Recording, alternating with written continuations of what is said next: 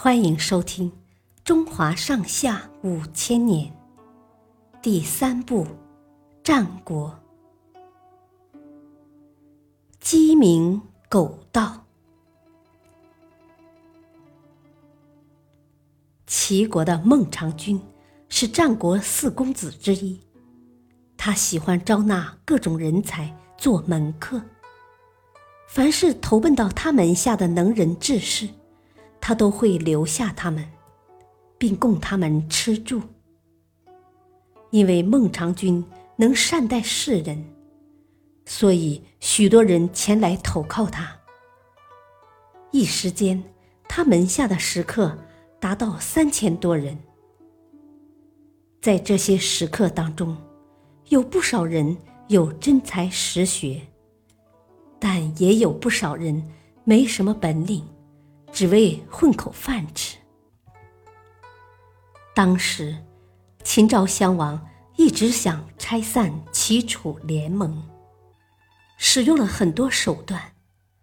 他听说齐国名望最高、势力最大的人是孟尝君，便派人邀请孟尝君到咸阳来，要拜他为相。面对秦王的邀请。孟尝君不好拒绝，便带了一大批门客到了秦国。秦昭襄王亲自迎接孟尝君，孟尝君则送了一件纯白的狐裘给秦王。这件狐裘是用十分珍贵的银狐皮制成的。秦昭襄王非常高兴地收下了这件礼物。并打算拜孟尝君为相。可是秦国的一批大臣很嫉妒孟尝君，都劝秦昭襄王把孟尝君杀掉。他们说，孟尝君是齐国贵族，即使让他当了丞相，他也会为齐国打算。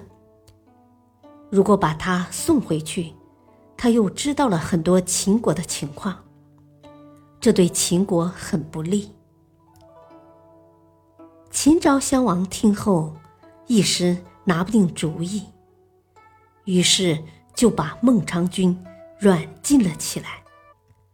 孟尝君在秦国失去了自由，就托人向秦昭襄王的宠妃燕姬求救。燕姬答应帮忙，但要一件白狐裘。作为谢礼，可孟尝君只有一件白狐裘，已经送给了秦昭襄王，这该怎么办呢？孟尝君手下有一个门客，善于偷盗东西，他自告奋勇地说：“我可以潜入王宫，把那件白狐裘偷出来。”孟尝君一听大喜。到了晚上。这个人就悄悄潜入秦王宫，偷出了那件白狐裘。孟尝君立刻把它送给了燕姬。燕姬得到心爱之物后，便劝说秦昭襄王放孟尝君回国。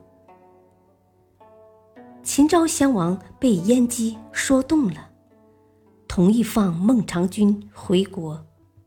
并发下了通关文书，让他们顺利过关。孟尝君得到消息后，怕秦王反悔，马上带着门客们离开了。他们走到函谷关时，正是夜半时分。关上规定，每天鸡叫之后才可以开门，让人们通过。这时候。天还没亮，鸡不可能鸣叫。如果出不了关，等秦昭襄王反悔，派兵赶来，他们就走不了了。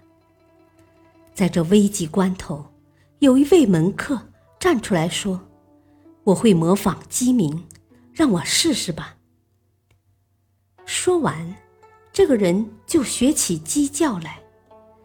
他模仿的非常像。很快，村落里的鸡听到鸡鸣，以为天要亮了，都开始跟着叫起来。守关的士兵听到鸡叫，就打开了关门。孟尝君等人急匆匆的过了关。再说秦昭襄王放了孟尝君后，果然后悔了。但等他派人来追时，孟尝君已经出关了。